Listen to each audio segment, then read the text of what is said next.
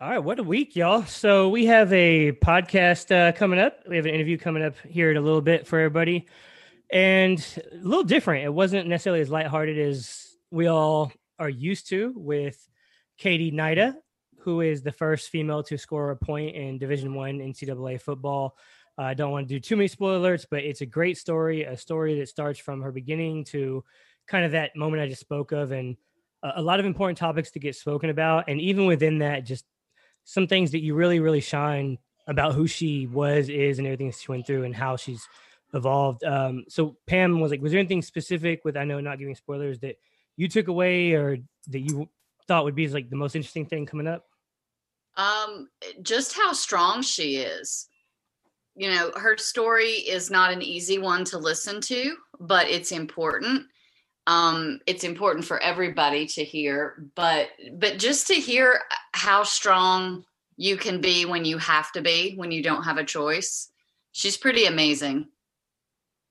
Yeah. Yeah, and and one thing that uh that gets brought up uh, near the end of this episode that is that is still sticking with me um, is brave, um, and you'll you'll find out later on in this episode exactly what that means, and when you hear it, you're gonna just it's it's really gonna punch you right in the chest, and you're gonna be like, yeah, holy shit.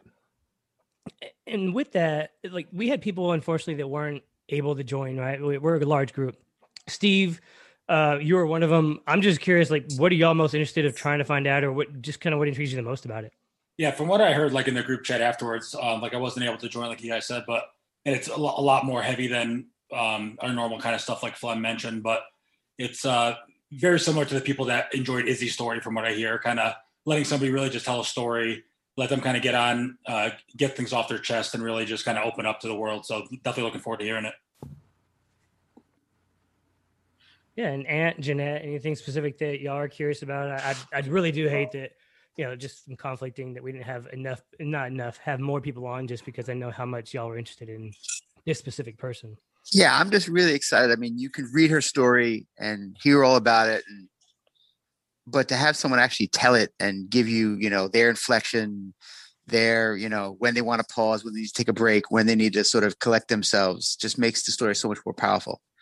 I mean, you know, you read about what she all she went through, and I mean, probably many of us can sort of understand that that's just the way it was back then. But to hear her go through it seems like I'm really excited for it.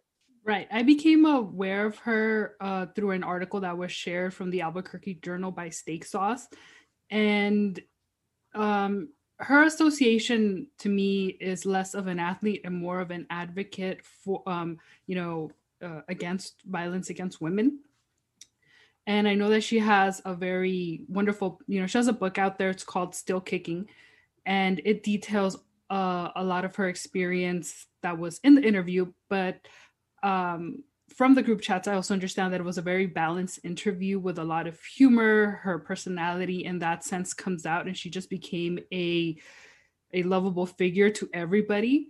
So I, more than anybody, I'm just looking forward to hearing this and just becoming a fan of her to the level that you guys are. So I'm really anticipating this one. Yeah, it, it truly was great. And one thing I just want to say is if y'all do enjoy this, please stay focused and stay tuned because we have full intention to speak with her a lot more about a lot more things. She was one of the most fitting in guests that we've ever had. The other thing I want to mention uh, very quickly is I really liked how quickly she was able to turn Morgan from an LSU Tigers fan into a New Mexico Lobo fan. Everyone's a Lobo. Woof, woof, woof. Let's go. We are the Lobos. Woof, woof, woof. Woof, woof, woof. Can I get a meow, Eric? No.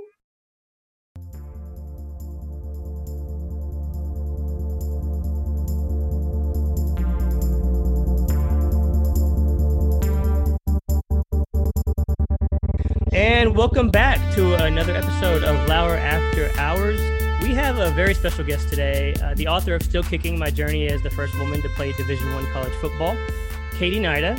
here to speak with us about her journey, just growing up loving football, um, the journey in which she took her path, and how she ended up at University of New Mexico. I don't want to give the details because I know she'll share these in a much better way than I ever could.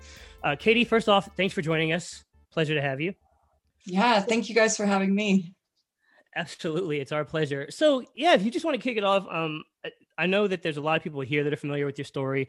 Our fans likely will not be unless they've heard it elsewhere. So, I just want to make sure don't feel like you've ever been redundant or details. Please okay. share everything about your story because I, I think it's really, really intriguing and what you're doing nowadays. All right, awesome. Thank you. Uh, Katie, before we get into the uh, the interesting and serious stuff, can you tell everybody about green chili and how damn good it is?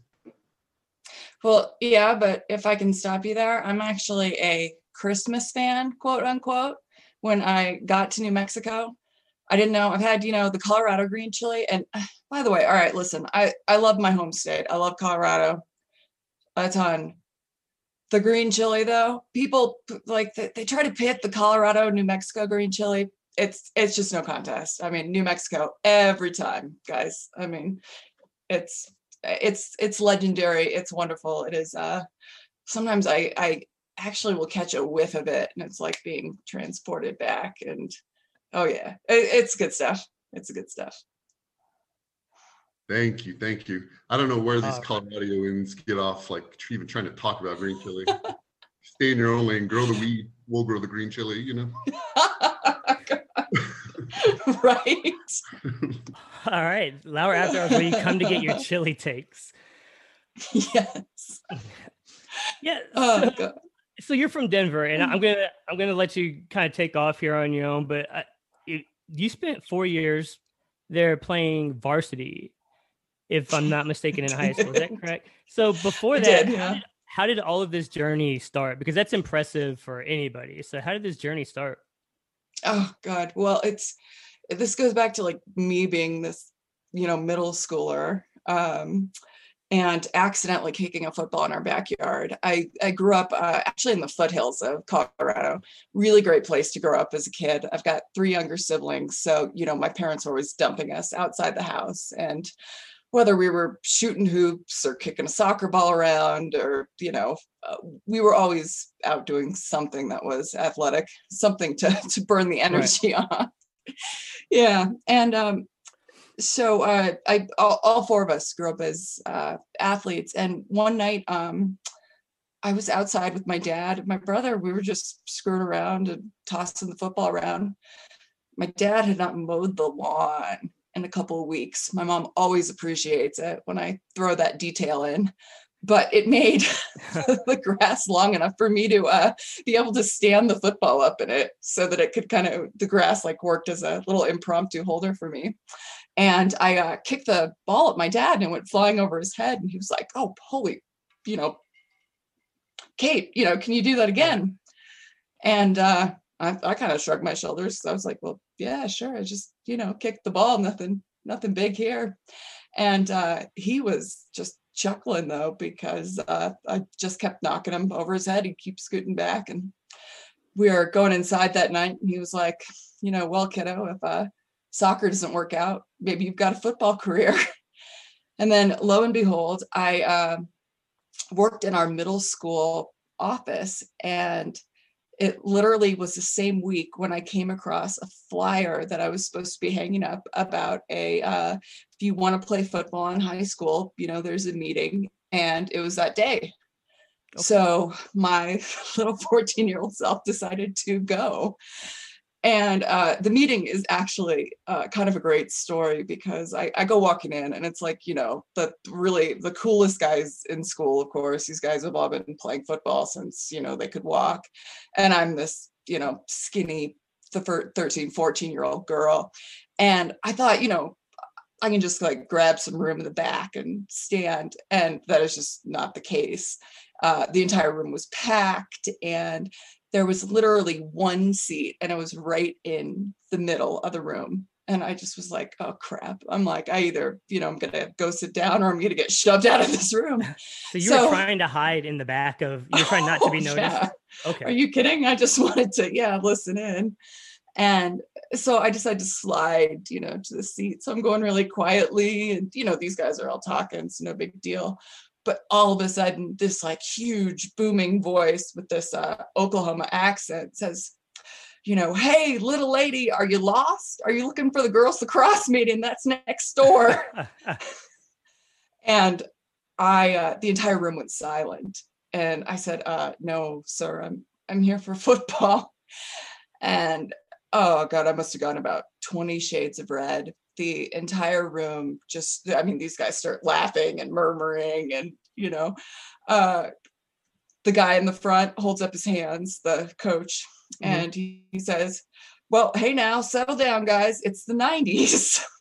so and I, you know, sat down after that and made it, made it through the meeting. And I have to admit, I, I don't know what happened when I was sitting there, but listening to this, I thought, I, I want to do this. And it turned out they needed a kicker. Um, the man who uh, had the Oklahoma accent at the front of the room was a varsity head coach. So I came home and uh, told my parents. My mother was like, "Wait, I thought you were going to play volleyball." But my dad, yeah, since I had kicked with him, was kind of like, "All right, well." So they they made a deal with me. They said, uh, "You know, we'll take you to some real goalposts, and if you can kick, through the goalpost, then we'll go ahead and let you try out for the team. So uh, we went out to an actual set of goalpost, my dad and I, and it was just like magic. You know, they say that kickers are weirdos, and I fully endorse that because there is something about it that, man, I could spend hours just out there by myself, just booting that ball through that set of goalposts. And that night, I mean, we kicked until it was dark and knew at that point. So, so this is in um, middle school. This is in middle school. So yeah. In middle school, you're kicking you're kicking field goals on real uprights. yes. On our yeah, as soon as they first test, you're already doing this. I uh, just God, and like I said, it, it was just like I loved it and so we um my parents went and talked to the coaches made sure that it was okay. We had a freshman team at that time freshman junior varsity varsity. And um our school was actually on a split schedule because it was so crowded. So seniors are it was our freshmen i didn't start school until uh, nine o'clock. We ran from like nine to four and the rest of the school ran from you know like eight to three or something like that. Um, so we wouldn't get out to practice uh, right away as uh, freshmen. And so I started with the freshman team, and then uh, one of the varsity coaches came down and pulled me from the freshman field. And this is kind of hilarious because my parents had gotten there to pick me up, and they thought um, they thought for sure they were watching this unfold. They thought that the coach came down and they were going to kick me off the team. Uh, but instead, he took me up to the varsity field to have me kick with the older guys and see how I did. And um, yeah, ended up uh, making uh, the the varsity team and the kick for both varsity and the freshman team uh, that year. Uh, varsity was in more of a, a backup capacity, and it was it was definitely one of those. Um, uh, you know it was it was so unique at the time that the first time i got in and kicked an extra point with an announcer uh, the woman was so stunned who was announcing that she just said and the extra point is good by K- katie. Forgot my last name. Didn't even. Just just went yeah. with katie and just lost it. Total total shock. Yeah so that that first field goal you made, I imagine, was as a freshman uh, on the freshman mm-hmm. team while being a backup, and then you spend the next four years uh, basically kicking field goals. I imagine left and right. Walk me through, and, and as much as you want to tell, kind of the story, because I know you grew up a fan of the University of Colorado uh, before. I'm sure things changed and everything of that nature, and then going. Mm-hmm. So if if you could just walk us through the um, how you ended up at University of New Mexico and just the path there. Um, if and share what you want to. Don't share what you want to, obviously, but um, yeah. Yeah. Um, so actually, it it this dates back to my my freshman year. A uh, huge CU fan growing up. Uh, they had won, you know, the national championship in 1990. So that was uh, back when I was like nine or 10. Remembered it really well. I mean, it was a big deal. They were the, you know, they were the football school for sure in the state. and uh, we went up to their spring game my uh, freshman year of high school. And after the spring game concluded they had like these little stations around the field like where you could throw the ball or um, you know catch it hit a dummy. And one of them was a field goal station. And they had like these little mini goalposts set up and some foam balls and so i asked the player who was running it if i could kick a real football because there was a pile of them there.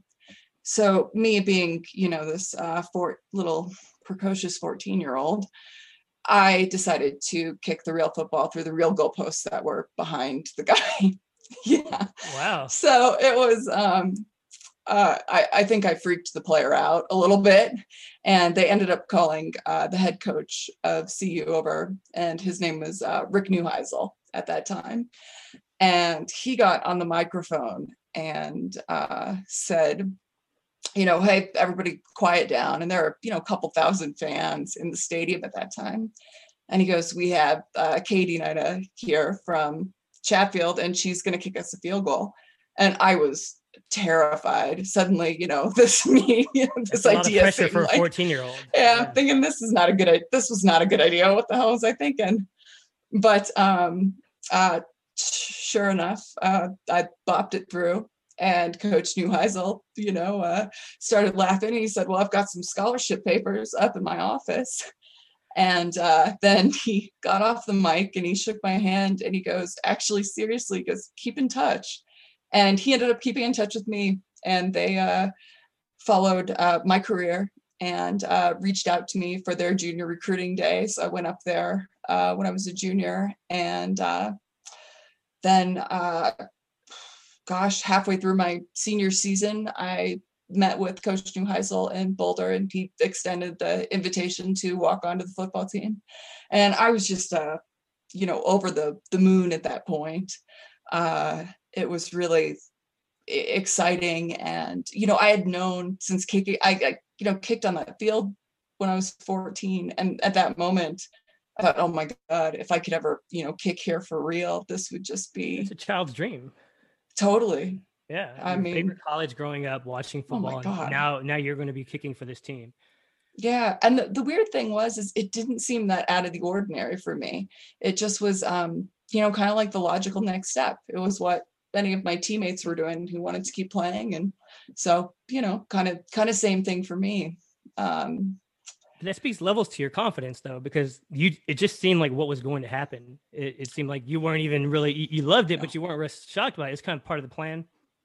well, it just, you know, it became so normal so fast for us that um I mean, I had been kicking for 4 years uh you know, at my high school. And you know it got to the point where like opposing teams guys who were my age we had played each other for four years. So it was like you know we all kind of knew each other. And it was just sort of like all right chatfield they've got you know katie the girl kicker. And it just wasn't um it wasn't really a thing even though i mean this was when i started it was 1995 so really the best reference i had was like kathy ireland and unnecessary or necessary roughness. Yep. sorry um so obviously though with cu things did uh, not work out as planned. And uh, they had a head coaching change. Coach neuheisel uh, went up to the university of washington and we got a new guy in. I wasn't quite sure uh, what to do at that point. Didn't know you know i uh, already had this was happening in the spring of my senior year. So had obviously been accepted to CU, picked out my dorm, basically everything. So this change occurs before you even get to Colorado. Yes. Okay. Yeah. I Couple was of not aware of that. yeah, a couple of months left in my senior year. And so I I reached out to the new coaching staff, uh, you know, kind of let them settle in. And then uh they were uh, great about it though. I met with the director of football operations and then I um did not meet with Coach Barnett, but this is this is kind of odd now that I I think back on it. But he had uh, been quoted in the paper saying that he had watched my film and that yes, they were taking me because I was the best kicker available, which was really important to me, obviously, because there was a lot of stuff at that time too about things being a publicity stunt, being a, a female. So People accusing you of being a gimmick and this they're doing it just for the media attention when you Oh Lord. do- Yeah, I mean that you know that still was happen that still happens to me sometimes today and I've been kicking now for like 27 years or something really absurd. so just uh just one of those things that comes along with it, I guess. Um so I I graduate high school and go up and start working out at CU for our summer voluntary workouts. Um nobody could see tho- the air those, quotes. Yeah, for those listening, she did the air quotes for voluntary, as we all know. There's no such thing. yes, our voluntary summer workouts for football. Um, uh, so I I had Can I it up. stop? I'm sorry. Can you give us some detail there? It, well, you know what? We're getting to it Okay. in New Mexico. We'll we'll get to that in New Mexico. Sure. but Okay. Yeah. Oh, I got yeah. I had a lot of voluntary workouts there That's, too. that's what I was like. We'll wait till then. um. Yeah. Okay. So I head up to CU, and actually, on my very first day of uh, training, I am next to this big giant alignment during some set of sprints that we're doing, and uh, you know, after we we we stop for a second, like none of us can breathe. You know, it's it's hot and we're all sweaty and out of breath, and he kind of looks at me and just has this sour look on his face. He goes, "Are you the kicker?" And I said, "Yeah." And um, he actually said to me, "He goes, well, go home, prom queen." Uh, prom queen being uh, embarrassing reference to the fact that I was our homecoming queen while also being the football kicker. Um, they uh, that was in the in the news a little bit because they had a, a uh, had to put the you know you get crowned homecoming queen during halftime of a football game which i actually didn't know because i had missed all the halftime since i was playing Right. so kind of a uh, kind of a, a funny um, funny combination there but so you know he says uh, go, go home prom queen. And then he says girls can't play ball. And i was like oh okay. Um, we had to start running again so i didn't respond to him but i thought all right so you know there are a hundred and some guys on this team. There are probably going to be a couple who are not you know thrilled to have a female around. And i didn't think it was a big deal but that was uh unfortunately just the beginning of what was to come on that team and I, I know you've told your story elsewhere, and I, I don't want to Mhm. pry. So when you say the beginning, I, this offensive lineman, did it stop there? Were there other issues that occurred with that specific person? Was it more of a general, um, just the culture uh, leading up to you know what eventually, obviously, pushed you to leave Colorado and make a change? Yeah.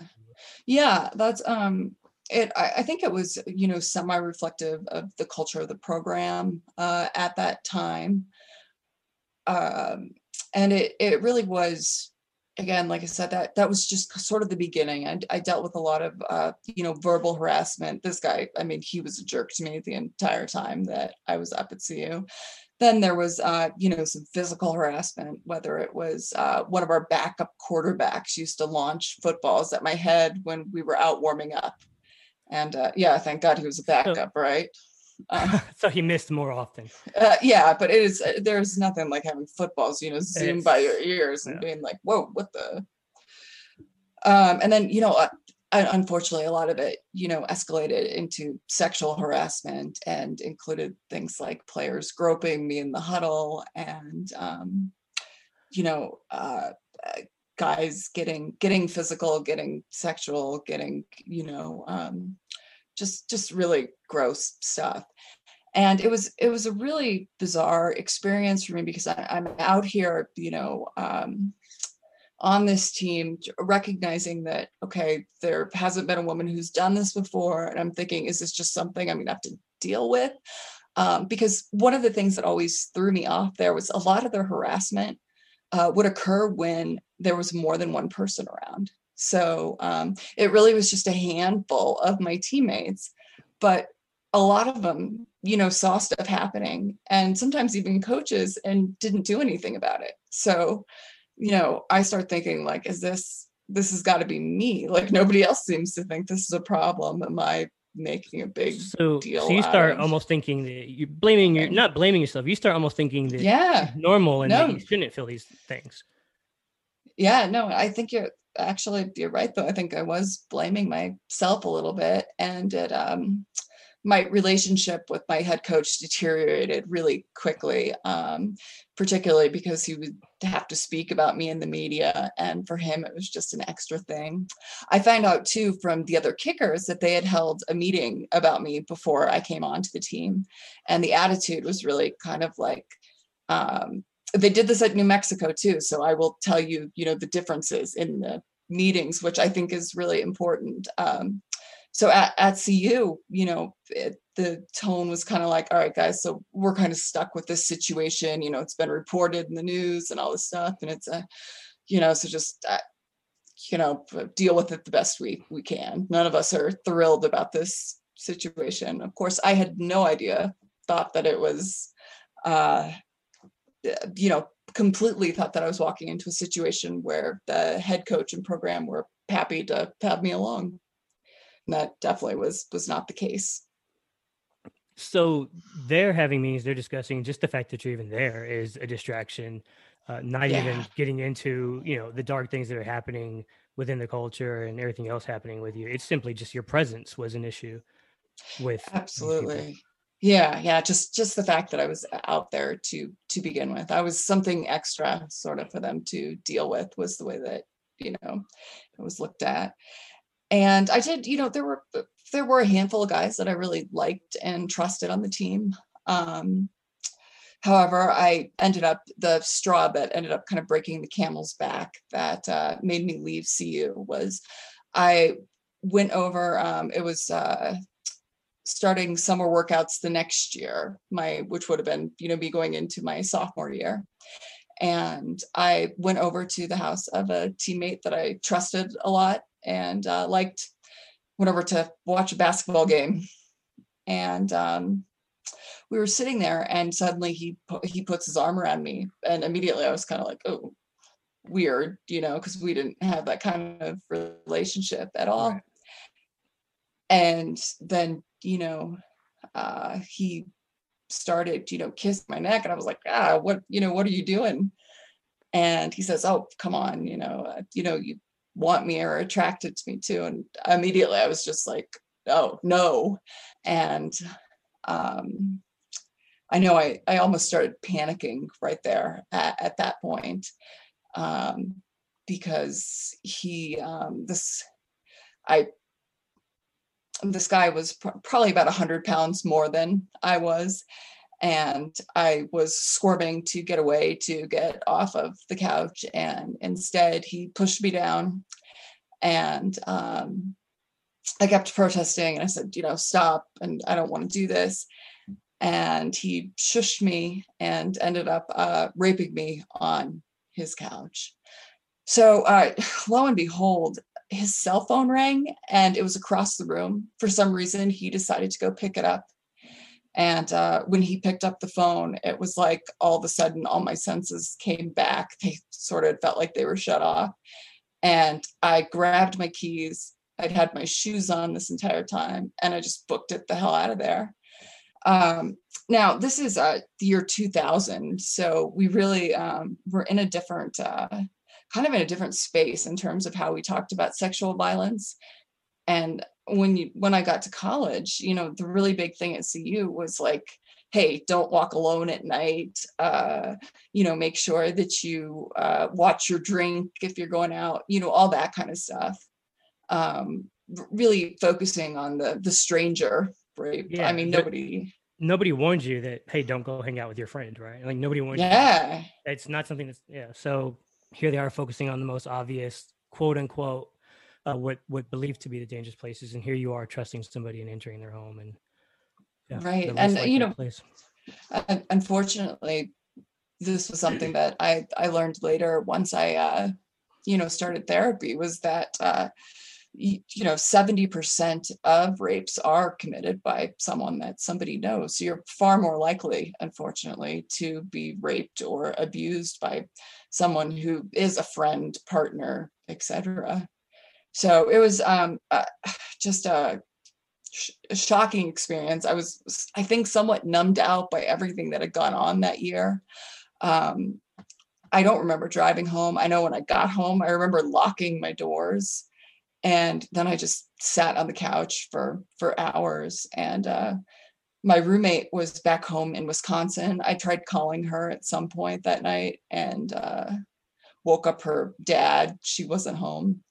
And after not getting a hold of her, I just just sort of uh, shut down and um, you know thought okay i'm just gonna shove this down. I couldn't it was like i couldn't quite wrap my mind around being a rape victim. It just was like this this doesn't feel like something i should be or something that would happen to someone like me which is you know utterly ridiculous since it happens across all demographics all age groups etc even though it is most common uh, for college women in that 18 to 24 year old range. So Yeah, and, and even with the, the statistics being most common, right? Nobody actually thinks it's going to happen to them. So I, I can't imagine. You know, you start, you gave yourself a. Yeah. ti- It seems like you gave yourself the title of rape victim that day, and you weren't sure, like, how did I get this title out of nowhere? So, what happened next? I, and I, I truly, there's some details I don't know, so I'm not even Mhm. just doing this for odds.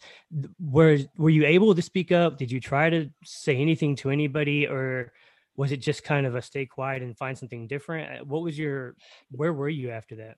yeah a kind of a combination of of a couple of things um you know i ended up you know not going back to the team um to cu's football team but my parents um i talked to them about a lot of the harassment so they met with um coach barnett my head coach uh, we met with the athletic director about just uh, some of the harassment that had happened.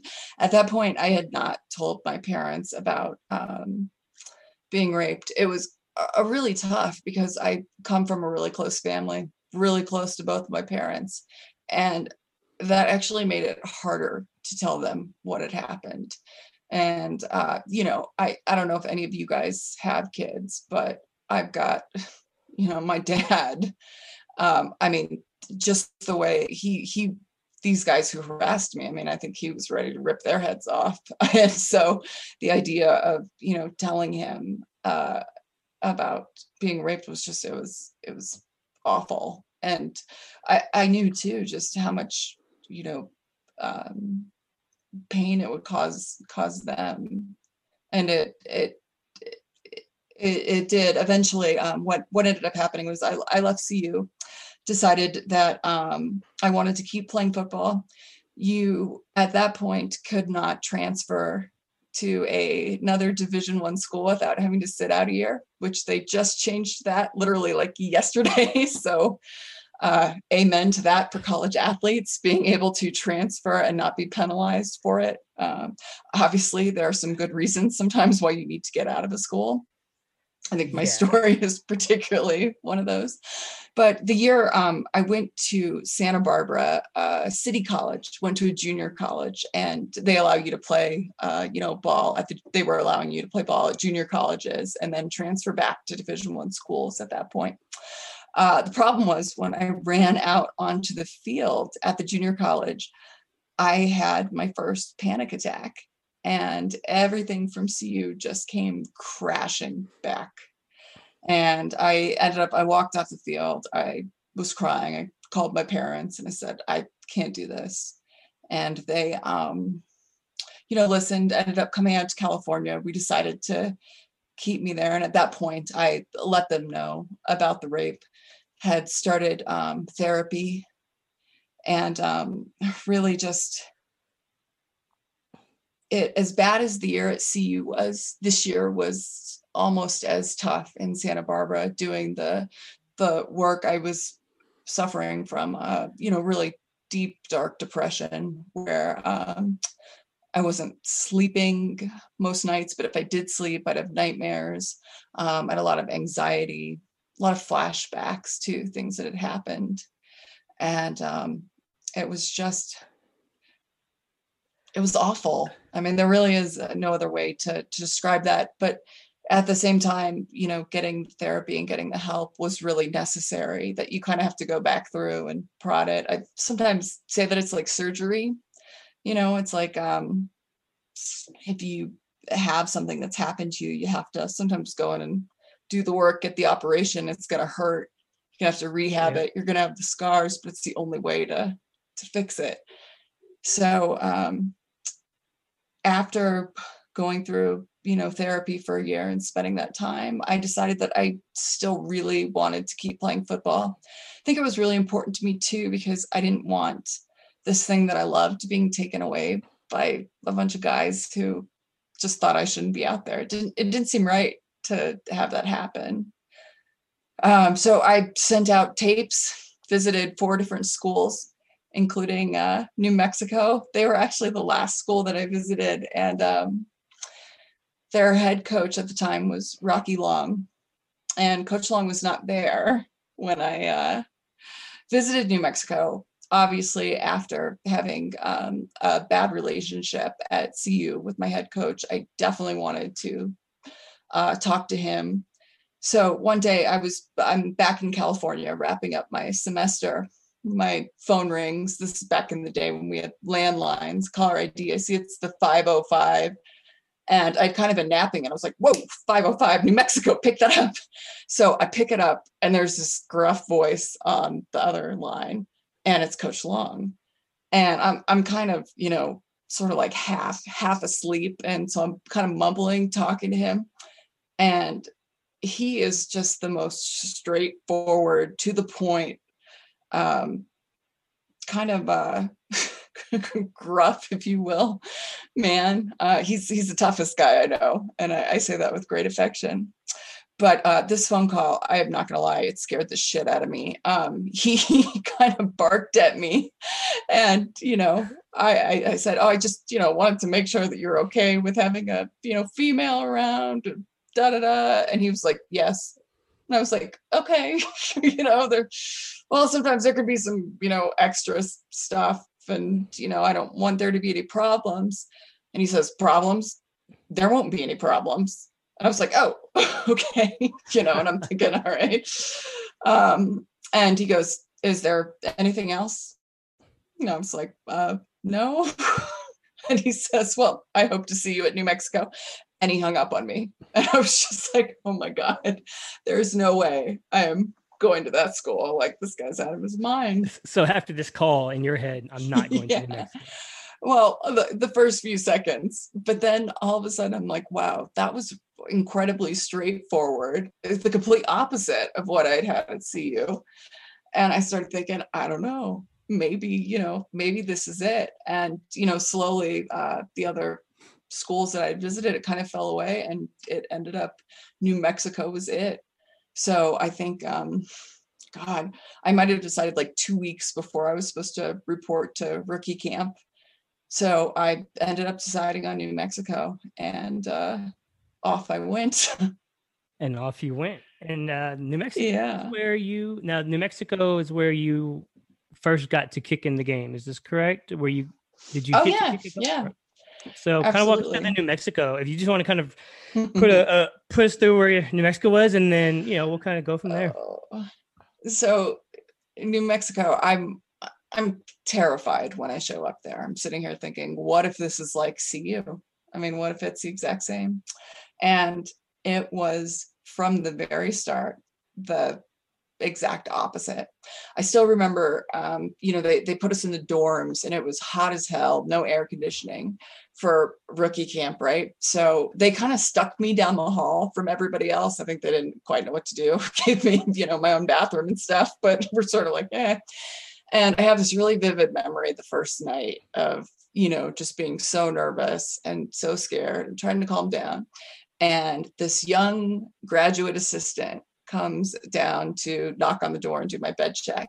And it's Danny Gonzales, who you guys know is now our Lobo head coach, which it's I, I love him. It's great. And he sticks his head in and he, you know, says, you know, just doing a bed check. And then he goes, You doing okay?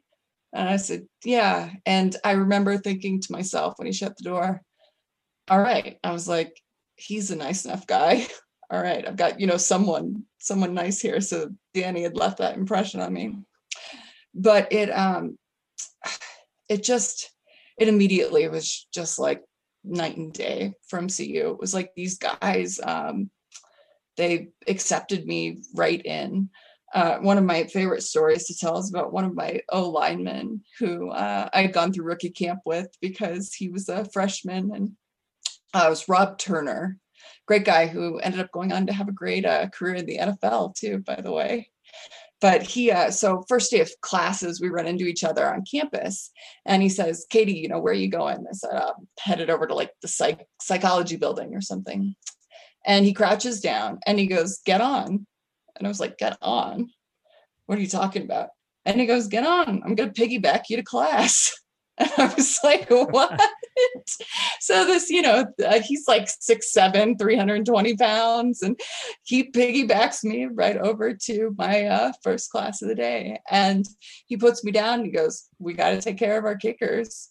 And that was sort of kind of the attitude that permeated through that program. And it, it happened just so fast that it was like suddenly I had a hundred brothers and you know, we kind of did everything together. It's like we were doing our workouts together, practicing, eating, um, you know, any any free time we had, we were together studying or, you know, doing doing whatever. And um it just it was a real family like atmosphere and it was it was great.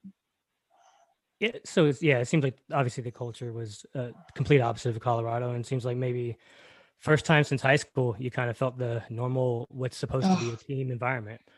Yeah i mean it was it was better than high school. It was just something we had really i think a special group of uh, guys through those years. We had a um, our team was successful i'd say on and off the field. Uh, you know i think we had a great time um, just kind of doing everything together. We're kind of a ragtag group of unrecruited uh, people. We had a lot of guys who were from New Mexico, kind of some uncovered gems that Coach Long would recruit, and then uh, really put together some some great teams during those years. And uh, we just kind of I don't know. We had a lot of fun. It was uh, good, good stuff. And I had referenced you guys that they they had a meeting before I got there too. Although this meeting was very different. It was Coach Long standing in the locker room, and he said, "Oh, by the way, we're going to have a female on our team. I expect you guys to treat her with the respect and uh, you know uh, the the way that you would treat any of your other teammates." Um, and I think he said something like, you know, we will have no problems. And that was it. And I can honestly tell you that I did not have a single problem with the teammate during the three years I was at New Mexico. Yeah, and that speaks volumes to the culture and the people that were surrounding you there. And I, one thing that's missed on me, and I, I don't want to, I just mm-hmm. just to kind of tie the story together. So when when did the world, not your parents, find out about what mm. happened in mm. Colorado? Was this after New Mexico? No, it was during New Mexico, while I was at New Mexico.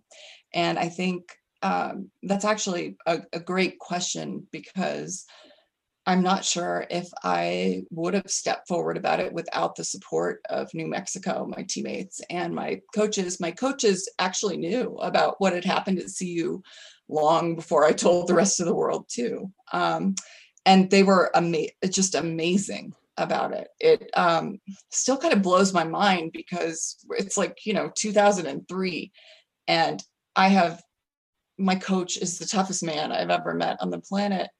And he, though, just was um, exceptional about the way that he handled this when I disclosed it. I told my position coach first my position coach talked with Coach Long. Coach Long, you know, asked to see me. We we sat down and talked for a few minutes. He wanted to make sure that I had never had a problem at UNM, and I told you I was honestly able to say no. Like it's it's great here, and um, but that was they because I still, you know, it wasn't like the rape just went away. When I got to New Mexico. So what happened was they arranged for me. My football coaches got me therapy. They immediately had a therapist coming to um, our football facility uh, a couple of times a week to sit down with me, and uh, that was really incredible. And then here's here's the why I ended up speaking publicly was while I was at New Mexico, back in Colorado, these reports are coming out. Um, there were, I think, two or three women who came forward saying that they had been raped by either football players from my team or recruits. And so I this actually started coming out when I was in Santa Barbara. And I remember the first time uh, one of my friends from CU had called me. And when they told me about it, I had to hang up because I went and I threw up. I was so upset and d- didn't uh, know what to do. And my parents and I, we sent an email to uh, the CU chancellor asking them to make sure to look into this stuff due to my experience. And, um, you know, CU assured us, yeah, no problem. We got it. And uh, in the end, that's not what was happening. They just kept on, uh, CU kept on denying it, saying we run a program that respects women and blah, blah. And I'm sitting there going, oh boy.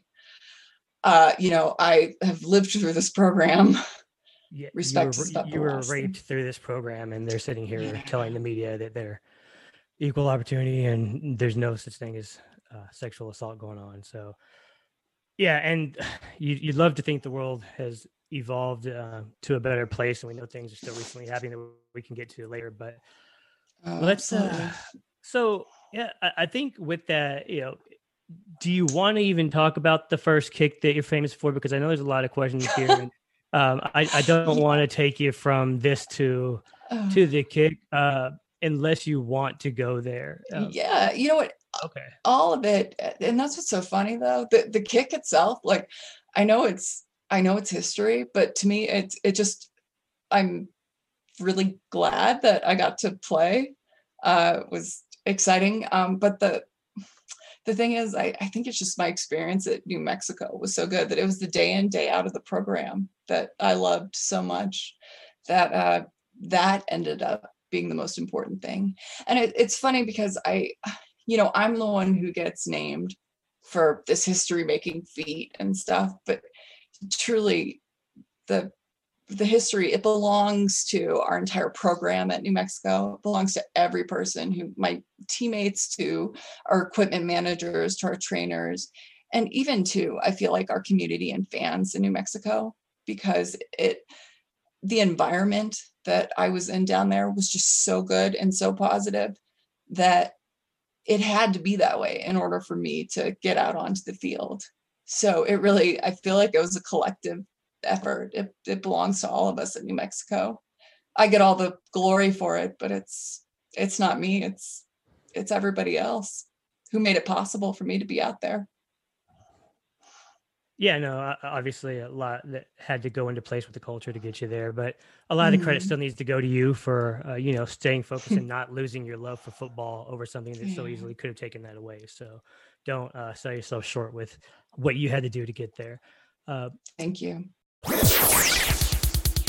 With that katie uh, i know pam had a question for you we're going to do some questions um, i'll try not to bother you too much with uh, No, too many you're fine. questions but i'm going to kind of give some other people a chance to talk here so pam Hi, Katie. Hi, Pam. It's so nice to meet you. You too. Thank you so much for um, taking time with us today and sharing something so personal. Oh, absolutely. we Thank, really- thank you guys for, I mean, giving me the opportunity. Seriously, I think the more we talk about this, the better. So, Yeah, I agree. I actually have a daughter who's a senior in high school this year who will be going out oh of wow, college. And so this is a great segue into a conversation I can have with her later. oh, that's that's fantastic. Uh, you do not look old enough to have a senior in high school. Did you see my eyes just pop out there? No way. friends. I love you. I know. Call me.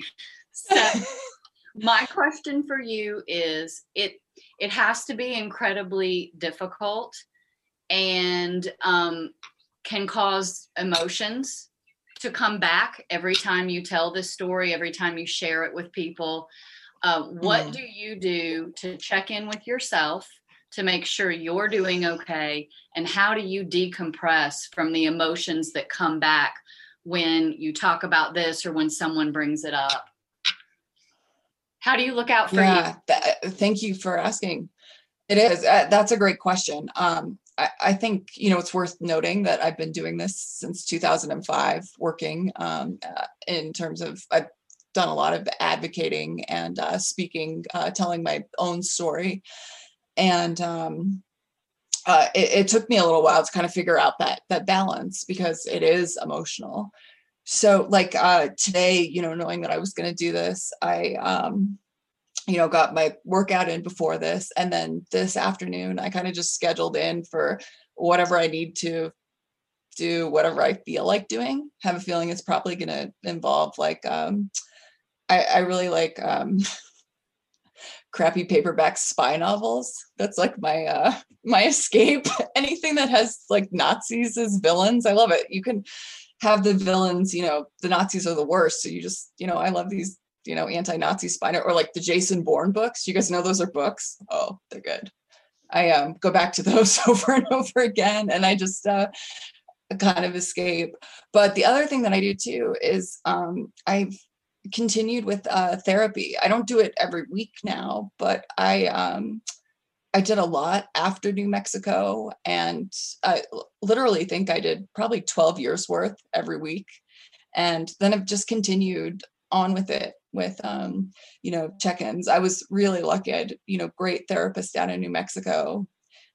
Had, um, you know, one in Colorado where I grew up who would Skype with me because I've moved around a lot. And so having that to check in and doing the self-care stuff is really critical and important. Yeah. So Awesome. Well, thank you so much. And again, thank you for taking time and sharing something so personal with us. We really appreciate it. thank you. Yeah. I, I appreciate it. And with that, uh, I know that kind of tying into the same thing that Morgan kind of want to talk to you about. Just you mentioned earlier the school, and we talked about things changing or maybe not changing. So uh, Morgan, uh, being a prior or maybe even a current LSU fan, had some questions for you. Oh, yeah. That- That's a prior LSU fan. Um, hi, I'm Hey, Morgan.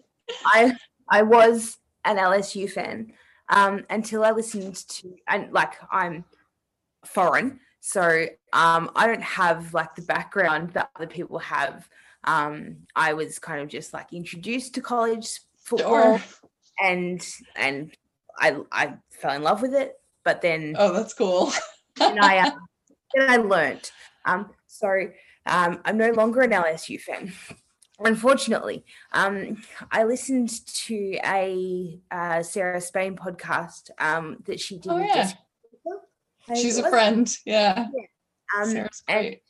that was when I stopped being an LSU fan. Um, it kind of opened my eyes to what Yeah. was what had happened there, and that's Sure. not. It just became something that I just felt I couldn't support, um, and like, and I did like obviously they have like these things happen in lots of different colleges. They happen everywhere in the world, but there's just no accountability, and like it, it just doesn't seem to matter, and we don't seem to matter as women, and uh, like there has to come a point where like people will stand up for us, and and I'm, I'm sorry that nobody stood up for you, and and I'm so glad that you are here with us, and I'm sorry that I'm emotional. No, Um, don't. It's okay. I'm going to too, but don't worry. This I really happens all the time. I appreciate you speaking with us and and letting us hear your story because more people need to listen to us and hear what we have to say and understand what it's like when everyone thinks that like no one will, will believe you oh, and, oh yeah. and and like like to to see the words that your coaches would has said about how oh they they those boys wouldn't do that like but so it's just like we need to listen to people when they say that they've been hurt and and come at it from a place of empathy and just hear people and and then maybe we can start to move forward. But like i i don't want to i don't really know a lot about um kim and her coming to lsu now but she's awful Basketball coach. Uh, yep. absolutely piece of awful. work. So Yeah. I'm very much, very much happy that I'm no longer an LSU fan. Um, so I think I might have to follow the Lobos now. I was Um, about to say New Mexico. I will vouch for uh yeah, I will vouch for our coaching staff right now. I know they have Yeah. some good men on it. and um, like I think we have a history of having quite a few Australians go um to New Mexico. Um, Yes. So th- I think I've just adopted myself a new team.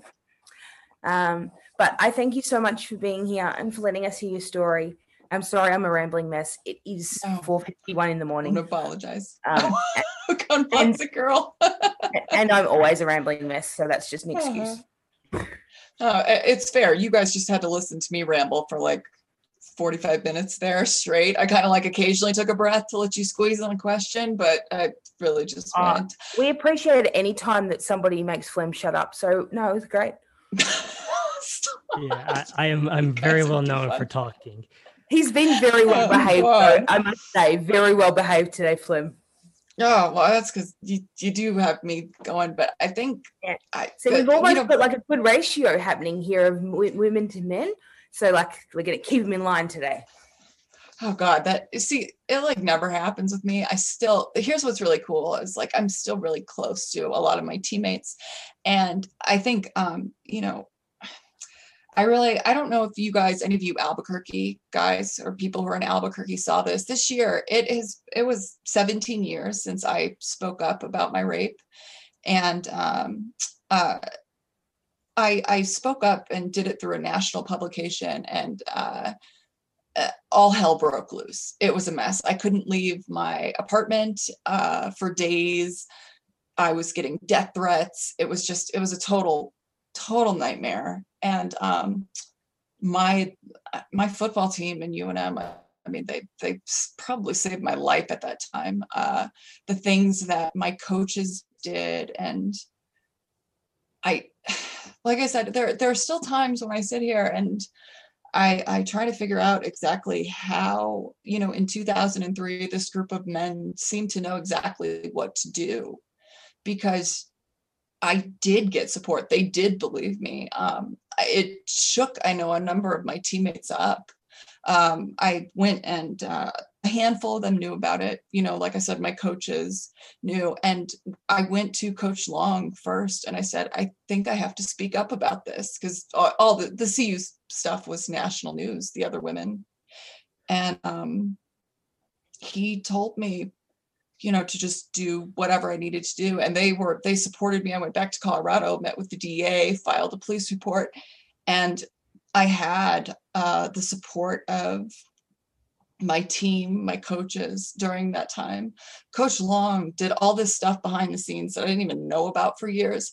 When I went back to uh, school at New Mexico, I couldn't go without. Um, I had to have police protection, and he he called and arranged it. My my lawyer actually called them uh, when I was ready to go back to class and said, you know, we're going to need some protection for her with you know these threats. And they said, oh, her her football coach called. He Coach Long took care of it already. And his um, you know, reasoning was just like, you know, you're a student, you deserve to get your education like everybody else and not be bothered. So uh he was just so phenomenal through all this. I'm thrilled that we've got these guys back on staff now because it's only a good thing. That's so good. Um, it must like it must be awesome to have like a hundred brothers. Um, it, it it is it and it's so cool because like you know last week it's it's kind of like we i think having some of the having me around kind of led to a little bit of a more emotionally open environment than just having a bunch of guys that Mm. uh you know having a female in there sometimes you know opened it up a little bit it's like Yeah. last week we had a call after the george floyd verdict came in and you know all talked about that together and we're all there supporting each other it was a good it's good stuff yeah, it's um not always that awful to have us around. Like we're okay as people. Like I know. we're not, we're not Right. bad. And like Pam and I, Pam and I are super lucky. And Nat and Ali, like there's four of us in this group of 30 brothers. Um, Mhm. and and they support us and they look after us and we're super lucky to have them so we don't have a hundred but um we've got our own little army here Yep, We love the ones we've got for sure. It's fantastic. That is fantastic. so if you if you don't have your army you find your army because they're out there I love it. No, I do. And I think that I actually, I'm really big on uh, saying that men need to help us end this issue because it's not a women's issue. This is a societal issue. Any kind of sexual violence, it almost always is perpetrated by men, even if it's to another man. So, uh, you know, men have to be involved. It's the only way we're going to solve this. So, I mean, kudos to you guys for being a tight crew and doing what you do. That's, I mean, you create a culture you create a culture Yes. where women are accepted and then you teach each other because otherwise if somebody sees that that's not acceptable that doesn't happen there because uh, yeah, exactly. That is they- exactly they're only going to follow suit. So it was obviously a culture that was accepted at Colorado and a culture that absolutely wasn't at New Mexico. And that's what we have to do as, as, a collective of people is to just create a culture 100%. where these things aren't acceptable and we are not pieces of meat and we're not making you a sandwich Mhm. and fuck off. you know, I I only heard the sandwich sandwich comment once when I was a freshman, and then the next thing I know, you know, social media comes up, and oh my god, these guys. I guys! had to make a sandwich yesterday. Jerk. Oh my But it's okay. god! He, he, he called steak a sheep or something. Well, All right. So oh, we, I'm gonna, we I'm gonna try to yesterday. we're, I'm gonna try to keep this moving before we get into our infamous social media wars that we're known for. Oh god. Uh, so I, I want to get, I want to get Steak. Uh, I'm not sure if he'll be able to stay with us, and uh, we have a few more questions to get to. But uh, Steak, do you want to go ahead? I know you had a question about a peer of Katie's in some manner. Mm. Yeah, first, Morgan, you're my sister. Pam, you're my sister. Um, Katie, um, how, how did you feel when Sarah Fuller uh, Oh kicked, yeah. scored her point? Was, were, have you reached out to her? Do you have any kind of relationship? Yeah. Yeah, we do. Um, only only through uh, messaging, but uh, we do. I uh, I reached out to her. Uh, ironically, I had one of my coaches at New Mexico who I was really close to. He was at Vanderbilt. Uh, he passed away this past year from uh, cancer, and uh, uh, tough one. I still really, you know, love and keep in touch with all my coaches. So he was at Vandy, and I actually had another coach who was at is at Mizzou now, who was on the other sideline. So it was really fun to communicate with my coach's family and my other coach about uh, Sarah and um, watching it. And then I I reached out to Sarah through social media and just uh, you know I just wanted her to know that I was around to talk because at first I thought, oh gosh, you know what what would I have wanted? Because there really was, you know, no one before me. So it was kind of like I wanted to make sure that I was around in case she needed anything. And absolutely for um yeah, a little bit of the the social media stuff. Uh because that you know, you got a lot of keyboard warriors out there. We are very, very uh, aware. I'm So- sure you are. Uh, with, with that, and I'm going to kind of um, help Morgie out for something she forgot. So this can tie into Mark's question. Mark's going to ask a question, and if you want to also tie in the LSU data, um, the news, if you have any Mhm. opinions of it, you can. But Mark, uh, your question. Mhm. Yeah, I guess it, it seems like every year there's a scandal or two with the NCAA, whether it's like, you know, the Fab Five took some money because they're hungry, which is no big deal, to full on FBI, to full on like FBI uh, raids, and then there's the worst of the worst. There's the Baylor, and then there's the you know rape allegation that get covered up. And so, if I make you the NCA president tomorrow, what's like the first couple things you do to like just clean it up because it seems like it's a mess and only getting Oh worse. wow. Ooh. That um that's a huge question. It's a great question. Well, I don't Um, know if it's if it's if it's not an NCA problem, if it's at the university level, because Sure. like you said, you had two different experiences. So if there's nothing this organization can even do, is that the case? It's more Uh, no, no, Okay. there's absolutely one of the things that has uh, driven. If I can maybe keep this more focused on the uh, sexual violence angle, would that be all right, or the gender-based violence? I think um, if you really want me to, I can. I would go all in and dig on the NCAA with a lot of these uh, different scandals that we see involving, you know, the money and you know, we've got a, a lot of issues right now for college athletes, whether it's you know like the name and likeness stuff that's coming out, or I just even alluded to the the transfer rule, which seems small, but that's a big deal for athletes.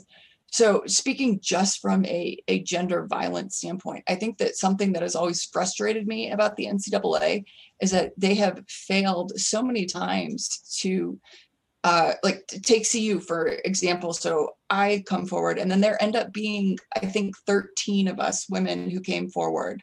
Um, and it was uh, absolutely, you know, state of Colorado ended up uh, holding a grand jury investigation because it's a state school and they receive state money.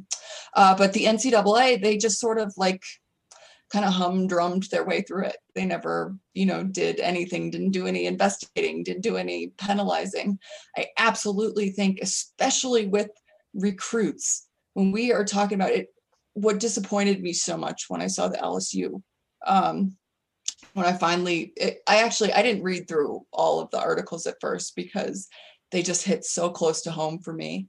And it was like, how is it that two decades later, we are still here where, um, you know, winning is more important than anything? I'm, I'm reading that they knew and had you know something in place where their head coach les miles couldn't be alone with female students but that's the guy who you're going to entrust to lead a hundred 18 to 22 year old boys like i i just for me in my head i'm like how how does that work? That's who you're entrusting these guys to? A guy who can't be alone with college females? So i think that you know if i'm the ncaa i'm involved in these investigations and involved with penalizing these universities. I mean they feel free to you know penalize a university if someone gets a you know a couple of free sticks of gum. So i think it would be fair to say we could penalize these schools if they are using you know women to lure recruits or are you know um having multiple sexual harassment cases come through i do think that's uh, something they should be uh, involved in did that answer your Thank you. question at all no, It's no. a- I appreciate. I know it's a big question, so I appreciate it. yeah. It's- yeah, it's, Right. Maybe you could ask her to solve like world peace, Mark. Jesus Christ. it's kind of close to be honest it's it's a go hi cutie Oh, that's one of Mark's 74 children. he, he came in with makeup all over his face, so this is good. Hmm, I like it. all Looks right. good. very nice You should do yours next, Mark. Next up, we actually have Beep. He has a couple of questions for you. Katie, how are you doing? Nice to meet you, uh, fellow Lobo. So thank you very much. Um, two quick questions. Uh, talk me through or talk us through one of my favorite memories of the Lobos. Uh, it was 2004. We upset Texas Tech. Talk me through what that was and what that kind of felt like. All right. So first, I have to say that when I saw your vest, I thought you were wearing a Texas Tech vest, and I was gonna nail you on it because a couple of days ago on my Twitter feed, I shared a story about when we beat Tech. So, um, first game is a Lobo, 2002, home game. We're playing Texas Tech Friday night. We lose 49 to nothing.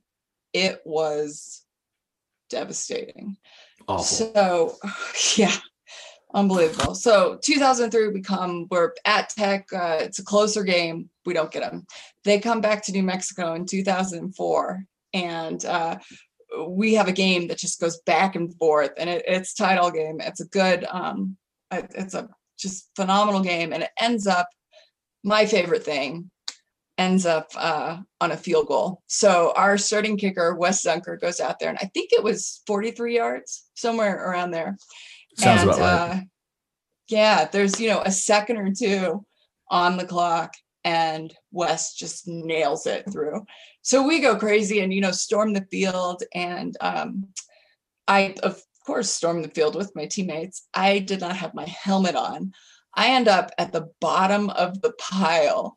And one of my backup quarterbacks, um, who I spent a lot of time with the quarterbacks since they were our holders too. So whenever I got sick of the kickers, um, it's this guy named Tali Enna, who's this, who was a, this huge Samoan guy.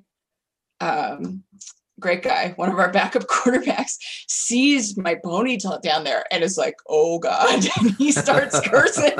and the next thing I know, he's picking me up with, I mean, he just grabbed a hold of my ponytail. It was really long at that point, And he pulls me out of the bottom of the pile.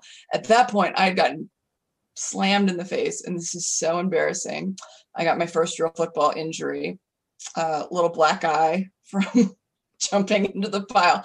Got hell for it the entire week. Um, but I was I was happy to take it because it was such a great thing. And I was so thankful to Tali for pulling me out by my ponytail to make sure that I I would have gotten just crushed. So it was um, yeah. it was kind of a great moment. I had a headache afterwards, but uh, uh, I'm sure still appreciated it. Yeah. I, I had a headache after that too, but that was for a completely different reason. Um, I mean, fair. Se- second, really quick question here: Who is a better kicker in Albuquerque, you or one of my former classmates, Holly Holm? Oh, oh, oh! I, I, uh, uh, mm. I, I, don't know. I'm gonna have to go with Holly on this one. I mean, let's be honest. That Ronda Rousey yeah. fight, holy God! I mean, dude, yeah. that's that. She's one of your. That is so cool. Um, she's that's the right answer. Awesome. She is awesome. Yeah. I mean, oh my God, uh, Holly, if you ever want to come kick a football, call me. yeah, we'll we'll hit up those Lobo fields and do it. That's awesome. So cool. You know that she performed that kick where I am right now. Yes, no, I do know. I I was buddies uh, when I came back. I hooked up with uh, Hugh Greenwood to do some fundraising for the university. Yeah, so we're Hugh buddies. Greenwood. I know he's great. They had a great fan. They've got a great family. They're good. He's he's a good person. Him, he, his sisters, his parents. You look he at really him. is. Yeah, I like awesome. it's that's isn't that such a cool thing? Like getting to connect with like our later Lobos. I mean, he's like he's like a baby for me. He's like 12 years younger than I am. But it was so sweet to be able to come back and like, you know, work together to uh we ended up his, you know, mother had breast cancer. So we raised some funds together. And it just it was really awesome for me to get to come back and, you know, still work with our Lobos to do something good for the community.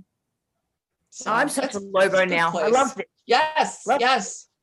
Mm-hmm. You get to teach me what you're doing I can't do yeah, these that's things. What I was gonna say, but yeah, everyone's, everyone's, a everyone's, a Lobo. Yeah. yeah you just yeah. get together. Everyone's a Lobo.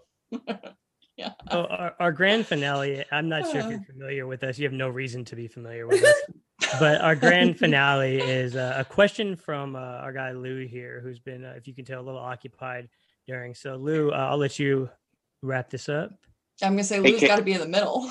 Hi. Yeah. hey. So uh, I informed. I have, I have an eight-year-old daughter, and I was like, "Hey, I'm talking to the cool. first female to play in college men's sport," and she was really excited about that. And so she had some questions for you. Uh-huh. The, the first one was, "It was uh, how did you become so brave, and do you have a dog or a cat?" oh, okay. So my my dog um we had to put down my dog a couple of years ago um but i do have a nephew dog and his name is gus and he is a terrible runner. I try to take him out for jogs with me and he will just decide to like chill in the middle of the trail sometimes and lay down. Um so as much as i love gus gus is um kind of a stinker but um i love yeah i love dogs. If i didn't travel so much i would uh have one again but um sadly not right now. And second off i think um i kind of like it that she used the word brave because here's the thing that's really important. I was scared to death half the time i was starting to do these things and i always remind people that you can't have courage if you're not scared. Everybody's scared we've all got stuff that we're scared of. This, a lot of this stuff was scary as hell for me. And um, a lot of times I just, it was like, put your head down and do it and uh, get through it. And I think that, um, you know, it's really important to acknowledge that we do have those fears and that that's okay. It's be afraid, do it anyway. Is that a song? So, I just Could stole be. that from. I didn't. not- I didn't if say not, that. I make it totally just stole Uh, that. Oh yeah. god. give, give it a week and it will be around here. okay, I was gonna say. Well, well, Katie, we got we got I got one more thing for you. We all Mhm. got one more thing for you. So uh, we got you a little gift. Oh, I made you a little gift while we were going. So we got you a nice hat. What? Oh, the Zias. Uh, always. I love it. Are you serious? That is so cool of you Yeah. guys Katie, can you tell us why men exist? to hold my footballs. So if you look on the back, oh, wait, hold look on, you gotta look at the back. Oh God! Thank you. so that's one of my teammates types this to me one night, and I was just like, "Well, I don't know. I mean, you guys hold my footballs well." I mean, literally, I, that's exactly what I typed back. I was like, "Eh, to hold my footballs." So it's like I said, uh, greatest group of guys ever. Just so good. So And Katie, greatest, greatest people. Look at you guys making me thank you. hats and stuff. Jeez. Very nice. And uh, th- no, I'm sorry. No, Uh, no, go just- ahead, please. We are. Just no thank you for uh, letting me come on with wet hair and no makeup and loving me anyways and to talking your ears off and everything. I appreciate it a lot, guys. No, I appreciate you joining. I think we all learned uh, Mhm. a lot just through the process of preparing for this and this discussion. And there's a lot more, I think. I mean, a- and I'm gonna sound like a stew guide here. Like, there's so much more I do want to talk about. If you're everyone joins, like we didn't get to touch on a lot of things. of Totally.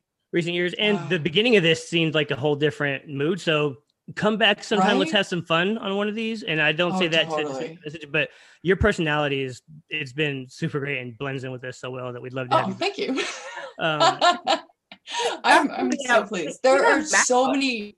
What was that? I was just gonna say there. I sometimes I hate it because it, it's so important that we talk about what happened at CU, but like there's all this great stuff that happened at New Mexico, and sometimes I'm like, why isn't this a story that it is possible? I mean, showing that it is possible is just so incredibly important too.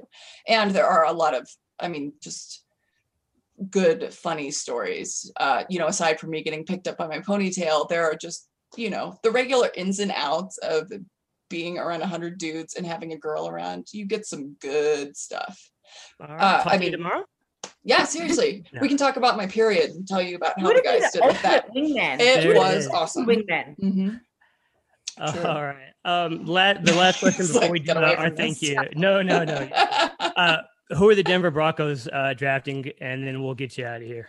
Okay, so we obviously traded for Teddy Bridgewater yesterday. So I'm interested to see what we do tonight. Uh, no idea. John Elway always manages to surprise me. So uh, we'll see what happens. All right. With They're that, gonna the have count of- five quarterbacks. Five quarterbacks they'll have by the end of the day. It's it's been a ride recently. Well, At the count apparently of Saints trading up. Ooh, ooh, ooh. draft talk. At the count of three, we're going to do thank you, Katie. One, oh. two, Oh. three. Thank, Thank you, Katie. Thank you, Katie. Thank you, Katie. you, Katie. We are the Lobos. Katie, thank you woof. again. I know. Thank thank you guys so much. This was an absolute blast. I don't I don't get to have this much fun all the time on these, so thank you. Katie, before you go, look, Oh, it's a it is a blue New Mexico sky. Thanks for listening to this episode of Lauer After Hours. You can always reach us on Twitter at Lauer After Hours or Instagram at Lauer After Hours. We're available wherever you get podcasts, so don't forget to download, subscribe, review, and rate five stars.